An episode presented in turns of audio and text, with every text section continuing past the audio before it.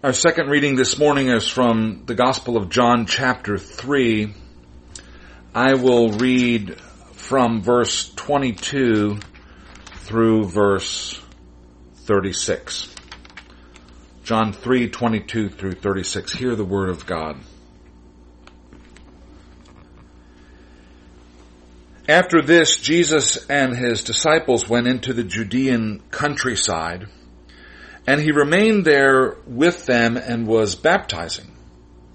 John was also baptizing at Aenon near Salim, because the water was plentiful there, and people were coming and being baptized, for John had not yet been put into prison. Now a discussion arose between some of John's disciples and a Jew over purification. And they came to John and said to him, "Rabbi, he who was with you across the Jordan, to whom you bore witness, look, he is baptizing, and all are going to him." John answered, "A person cannot receive even one thing unless it is given him from heaven. You yourselves bear me witness that I said, 'I am not the Christ, but I have been sent before him.' The one who has the bride is the bridegroom. The friend of the bridegroom who stands and hears him rejoices greatly at the bridegroom's voice. Therefore this joy of mine is now complete. He must increase, but I must decrease. He who comes from above is above all. He who is of the earth belongs to the earth and speaks in an earthly way. He who comes from heaven is above all. He bears witness to what he has seen and heard, yet no one receives his testimony. Whoever receives his testimony sets his seal to this, that God is true. For he whom God has sent utters the words of God, for he gives the Spirit without measure. The Father loves the Son and has given all things into his hands. Whoever believes in the Son has eternal life. Whoever does not obey the Son shall not see life, but the wrath of God remains on him." This is the word of the Lord. Let us pray. Lord, may the words of my mouth and the meditation of all of our hearts be acceptable in your sight, for you are our rock and our Redeemer. Amen. It seems that we have come to assume that great men and great women are permitted outsized egos. It seems like we've come to assume that when you're at the top of the heap, that you've earned the right to trash talk lesser mortals and behave outrageously toward those beneath you. But two of the greatest men who ever lived, Moses and John the Baptizer, were men of unusual humility. And I don't think this combination of greatness and humility was simply random or accidental. I believe that God was able to use them for great things because they were unusually humble. In the kingdoms of this world, it seems acceptable for powerful men and powerful women to speak with contempt and condescension toward those who are less powerful. But in the kingdom of God, that's just not an option. And that's because the kingdom of God is not our idea, and it's not our creation. We didn't invent the kingdom of God, and we don't build the kingdom of God. The kingdom of God is God's creation. It is the visible work of the Holy Spirit. Yes, God uses people to work in that kingdom. Yes, God empowers and equips people to do great things for that kingdom. But when God plans to do something great in his kingdom, he doesn't go through a stack of resumes and look for the most talented and the most credentialed individual to do the work. When God decides to launch a new evangelism campaign, when he decides to plant a new church, when he decides to build a new homeless shelter, God doesn't go looking for the resume with the most outstanding accomplishments and the strongest letters of recommendation. He doesn't say to himself, hey, now, here's a man who can get the job done, or, gosh, I sure wish I had seen her resume last year. No, God has this funny way of working with humble people. And I don't mean just people who are humble in spirit. Yes, that's a requirement, but I also mean people who are humble in accomplishments. Moses, the man who leads the Israelites out of Egypt, who brings the law of God down off of Mount Sinai, who single-handedly shaped a bunch of nobodies into a nation, a holy nation, Moses couldn't even talk straight. He was a stutterer. He was so ineloquent that his brother Aaron had to talk for him. But that's who God chose. One of the requirements for the job that Moses did have was humility. And God provided the rest. While the kingdom of this world doesn't care much for humility, yes, nice guys often finish last. While the kingdom of this world doesn't care much for humility, it is a requirement for participation in the kingdom of God. And that's because pride and arrogance and hubris get in the way of God being able to work through us. They stand in the way of God being able to use us to build his kingdom. You see, the kingdom of God is actually accomplished by God, not by us. Oh, we get the privilege of participating in what God is doing in his kingdom, but he's really the one who's doing the work. We get to participate in what God is doing in his amazing, amazing kingdom by humbly bringing ourselves to God and saying, here I am, please use me. I'm not a great public speaker, but use me to preach your word. I'm not a great teacher, but use me to lead a small group Bible study. I'm not a great prayer, but use me to pray for this grieving mother. I'm not a great organizer, but use me to coordinate a ministry. I'm tongue-tied around strangers, but use me to speak a kind word to that lonely person. I'm freaked out by hospitals and illness, but use me to visit those who are sick. I'm lousy at making money, but use what money I have to support your work. I'm not a great cook, but use me to bring food to someone who is homebound. We enter the kingdom of God by being born again. Remember what Jesus said to Nicodemus, unless one is born again, one cannot see the kingdom of God. We're born again by placing our trust and our faith in Jesus Christ. That faith establishes a relationship with God through Jesus Christ, a relationship in which we are adopted as sons and daughters of God, a relationship that cannot be broken no matter what, a relationship that will last all of eternity. And once we are in that relationship, our eyes will be opened to see the kingdom of God. It is in our midst, Jesus tells us. It is all around us. And then we are called into working for that kingdom. Ephesians two ten says, we are God's workmanship, created in Christ Jesus for good work, which God prepared beforehand that we should walk in them. Do you understand what that means? That means if you are born again, if you are a follower of Jesus, then God created you to do good works. And God prepared that work for you to do a long time ago. He knew you were coming, and he made a job just for you. A kingdom job. And you don't need a padded resume to get that job. All you need is humility. And that's because it is God who does the work through you. But if you are proud, your pride will block God's ability to work in you. When we are proud, when we are arrogant, we operate in our own power and out of our own accomplishments. But God just isn't interested in those things. The world is, that's for sure. The world will honor you for your power and your accomplishments, but God couldn't care less. Because the very best you can do through your power and accomplishment is just nothing. A big fat zero when compared with what God can do through you if you will let Him.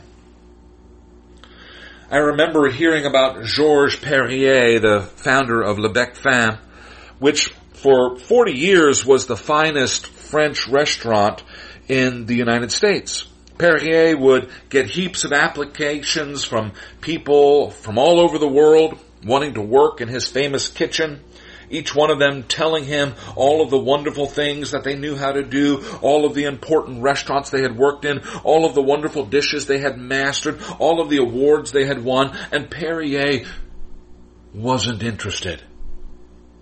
The people Georges Perrier hired were the ones who said that they wanted to work for him because they wanted to learn how to cook. And they thought they might learn something in his kitchen. Do you see the difference? In Matthew eleven twenty-nine, Jesus says, quote, "Take my yoke upon you and learn from me. For I am gentle and lowly in heart, and you will find rest from your souls." If the master is gentle and lowly in heart, that means humble, then surely those who follow the master need to be the same way. We all can bring to Jesus. Well, let me say that again. All we can bring to Jesus, all we can bring to the kingdom of God is our humble willingness to learn and to be of service. Our Old Testament reading this morning has us back in the book of Numbers for the second time in two weeks. This may be a trend. Last week we had the strange story of Moses and his bronze snake. This week we have the story of Moses and Eldad and Medad. You don't really hear those names much these days, Eldad and Medad. I'm hoping that some of our new babies who will be born in this coming year here at H V P C will be named Eldad and Medad. If they're girls, you can call them Eldadet or Medadina. Just a thought. Anyway, Moses was the big kahuna, the number one man, the great prophet of God. His position was unquestioned and unsurpassed in the nation of Israel. They're all still wandering around in the wilderness at this time. And one day, Eldad and Medad begin to prophesy. The, Bi- the Bible tells us that the Spirit rested upon them. And then Joshua, who was Moses' assistant, his aide-de-camp, comes running to Moses and says, "My Lord Moses, stop them! Don't let them prophesy! You're the prophet! Don't let them preach! You're the preacher!" Joshua is jealous for Moses. He wants to protect Moses' exclusive control on prophecy in the nation. He wants to ensure that there are no rivals for Moses' power and leadership. Moses' power, of course, comes entirely from the fact that he is the one through whom God speaks to these people. And if someone else comes along speaking the word of God to the people of God, then Moses' position would be threatened. Joshua's loyalty is admirable, but it is misplaced. Moses says to him, "Would that all the Lord's people were prophets, that the Lord would put His Spirit on them all."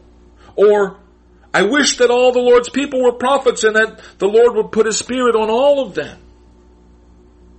The Spirit of God was upon Moses, and Moses did speak the Word of God to the people of God, but he didn't feel threatened by others who were doing the same thing. He felt no need to be superior to them. He had no desire to lord over the people. He was willing to share his position and power, even if that meant he wasn't in the exclusive number one position. That's because he realized it wasn't really about him at all. Sure, God used Moses because Moses was willing to humbly make himself available to God. God used him. God spoke through him. Moses was a channel of God's blessings. But if God wanted to use other people, if God wanted to speak through other people, if God wanted to employ other people as a channel of blessing for the children of Israel, Moses was perfectly fine with that. Because being a prophet really wasn't about Moses anyway. God wanted to communicate with his people. That's what was important. And God could use anyone and everyone to do his talking if he wanted to. And so Moses, in his humility, is not threatened by what Joshua perceives to be a challenge to the position and the authority of Moses. That's a lesson for all of us in ministry. And if you're a follower of Jesus, you are in ministry. That's a lesson all of us in ministry should learn. Whatever role you have in the kingdom of God, whether you're a preacher or a teacher or a helper or a singer or a committee chair or the person who opens the door so that people can come in, whatever role you have in the kingdom of God, it is a role you can share with others and not be in any way diminished yourself, because it's not really about you. Your ministry is not about you. It's about the people that you serve. And if others want to help serve those peoples as well, then let them. Hannah Kirsten, who is our director of discipleship, held a meeting recently for leaders of small group Bible studies. And one of the things she encouraged all of the leaders to do is to be intentional about raising up and mentoring other people to take their jobs. Rather than trying to control their groups, each small group leader should look for someone who would do just as good a job as them. Moses, the greatest prophet of all time, said, "I wish that all the Lord's people were prophets, that the Lord would put his spirit on them." The prophet Joel, one of the so-called minor prophets, foresaw the time when the Messiah would come and the church would be born, and he said, "It shall come to pass afterward that I will pour out my spirit on all flesh. Your sons and your daughters shall prophesy, your old men shall dream dreams, and your young men shall see visions. Even on the male servants and the female servants in those days I will pour out my spirit." The Apostle Peter, on the day of Pentecost, the birthday of the church, quotes this prophecy of Joel as he is preaching to the people in the streets of Jerusalem to explain to them what in the world is going on. You remember the day of Pentecost. The Holy Ghost falls on the followers of Jesus who were hiding in an upper room, came upon them with wind and fire, and they all began to proclaim the good news about Jesus, and people in the city heard them preaching in many different languages. Each person heard the preaching in their own language. These followers of Jesus preached with great boldness, completely unafraid, though Jesus had been crucified not long before, and they knew that their lives were at risk. They preached. Men and women, old and young, slave and free, all followers of Jesus, all proclaiming the good news under the inspiration of the Holy Spirit, using words such as were given to them by God in the moment. It was an amazing breakout of the kingdom of God, bursting into the world in a fresh way. And it wouldn't have been possible if Peter or the other leaders of the church had been jealous of their position. It wouldn't have been possible if the leaders of the church hadn't been humble enough to know that it's really not about them. What really matters is not their power and control, but that God opens as many channels as possible to get the good news out to as many people as possible. This sermon was supposed to be about our reading from the Gospel of John, so let's bring this back to Jesus and John the Baptizer. Jesus and his disciples are baptizing people in the Judean countryside. John and his disciples are baptizing people at Aenon near Salim because there was lots of water there. And one of John's disciples is jealous of Jesus and his disciples. John's disciple says to John the Baptizer, "Rabbi, he who is with you across the Jordan, to whom you bore witness, look, he is baptizing and all are going to him." And you know what John says? John, who was a very important prophet, John says, "I am not the Christ." John says, "He must increase and I must decrease." It is a great privilege to be called into the work of the kingdom of God. The works that we have been called into were planned for us by God, especially from before the foundation of this world. The works that we have been called to are part of why God saved us. But our ability to live into that calling requires our humility, our recognition that it's never about us, that it's just God working through us, and He can work through other channels just as well, and that we always need to be ready to step aside and let someone else have the reign of power and the limelight when the time comes. There are many times when the work of the church is impeded. There are many times when the kingdom of God is thwarted by people who forget that it's not about them, by people who are more interested in ruling than in serving, by people who cling to control rather than sharing the power. There are two great themes throughout all of Scripture. Number one, who is God? And number two, who are we? The Bible reveals the glory and the majesty of God, and the Bible reveals our brokenness and desperate need for God's help. In the kingdom of God, we, broken, fallen people, redeemed by faith in Jesus Christ, begin to participate in what God is doing in His creation. We are granted the privilege to share in His great work. To do that great work, we need to keep reminding ourselves, first, that it's all about God and His glory, and second, that we cannot do anything apart from God. Being near to God requires humility. The Bible says God resists the proud, but gives grace to the humble. The grace of salvation and the grace to work in His kingdom. I've said it a bunch of times before, but let me say it again if you're new around here. A preacher is always preaching to himself.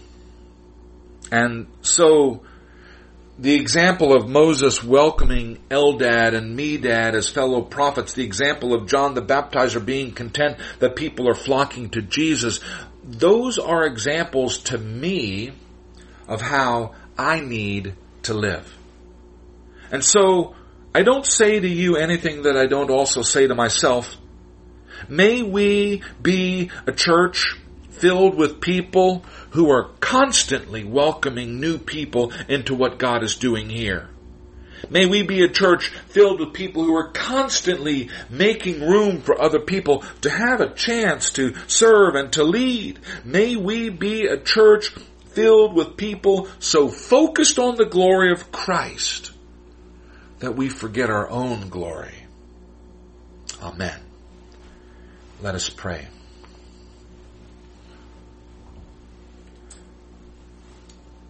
Lord Jesus, You alone are worthy of all glory and honor and praise, and we pray this day that You would turn our eyes away from ourselves and turn them to You. Give us such a large view of You that we shrink tiny into some small corner of Your grand work. This we pray in Jesus' name. Amen.